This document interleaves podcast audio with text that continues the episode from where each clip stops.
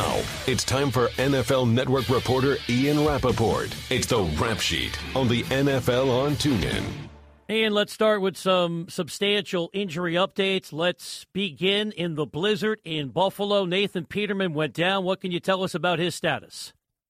Yeah, Nathan Peterman going down, taking a hard, hard hit, uh, obviously into the uh, into the snowbank. Uh, and and look, I mean the the fact that they the fact that they finished the game and uh, had the heroics that, that they did was just unbelievable. Joe Webb coming back from the dead to win the game, but uh, Nathan Peterman goes now into the concussion protocol and uh, certainly throws the Bills' quarterback position into flux because remember, Tyrod Taylor was out this game with a bruised patellar tendon in his knee, had a chance to play, uh, but they ended up going with Peterman, and now Peterman once again out. And you know we've seen a ton of times this year, guy misses a one game with a concussion, so certainly possible you see Tyrod Taylor back at quarterback for the Bills next week because physically, I think he'd be able to.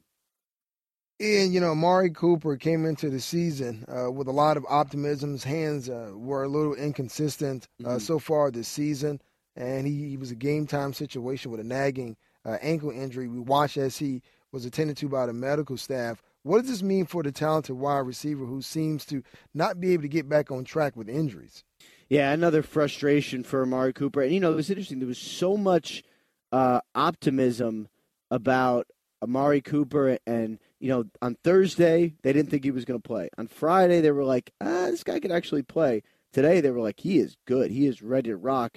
And then all of a sudden, a different ankle injury got his uh, got his ankle actually rolled up on ended up missing the game and needing medical attention. And uh, it was a brutal, brutal day for the Raiders. But the fact that, you know, look, it's a big game. It was probably their biggest game of the season thus far.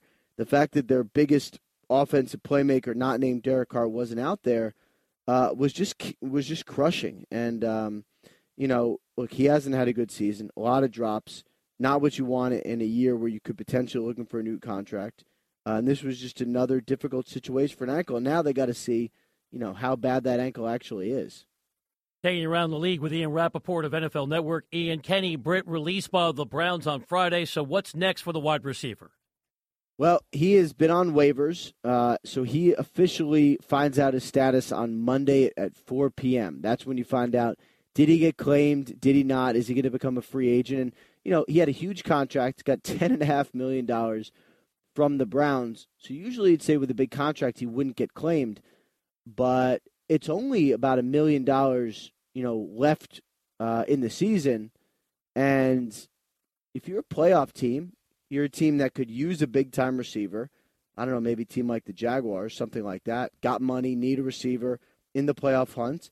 It's only a million dollars. Uh, I actually think he could get claimed. And, you know, he had a bad stint with the Browns, robbed him of a lot of money.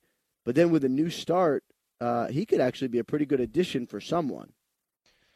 Ian, the Texans had five players in the past two weeks to go down uh, with concussions.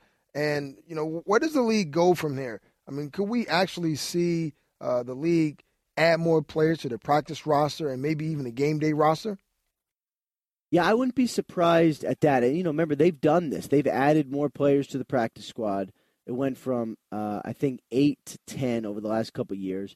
But adding guys to the game day roster is something that's been under discussion. Um, when they start talks for the new CBA, it might be under increased discussion, but you know they could do it anyway. They could say, you know what, like we're just going to allow teams to have 48, and you know what would be the competitive disadvantage of that? I think that's one thing they could do. Another thing they could do is say, you know what, we've had some success with two guys being able to come back off injured reserve. How about four? How about unlimited? How about just as many guys come back as they want. It just has to be eight weeks.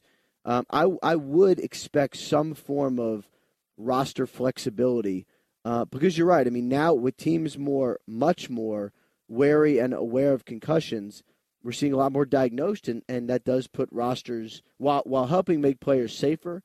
Uh, it does put rosters in a difficult position.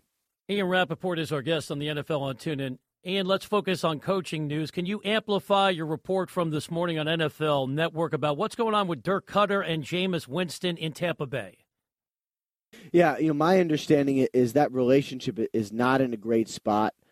Um, you know, they there's been some tension there, and you know, I think for Winston, he was injured, had a shoulder injury, played through it from week two on, basically, and you know, I'm not sure he really felt completely supported uh, as far as the coaching staff with his shoulder. He wasn't 100 percent, and you know, still obviously bore the brunt of criticism. And uh, then there's you know, sort of the lack of imagination with the playbook. I mean, they have they have a lot of talent on the roster, and they're just not performing well enough. And uh, you know, my understanding is Jameis joins a, a, series of offensive guys who wishes they were better, and you know that's uh, that's kind of where they are. And and when you have a season that's sort of a lost season, as the Bucs have, with a lot of expectations.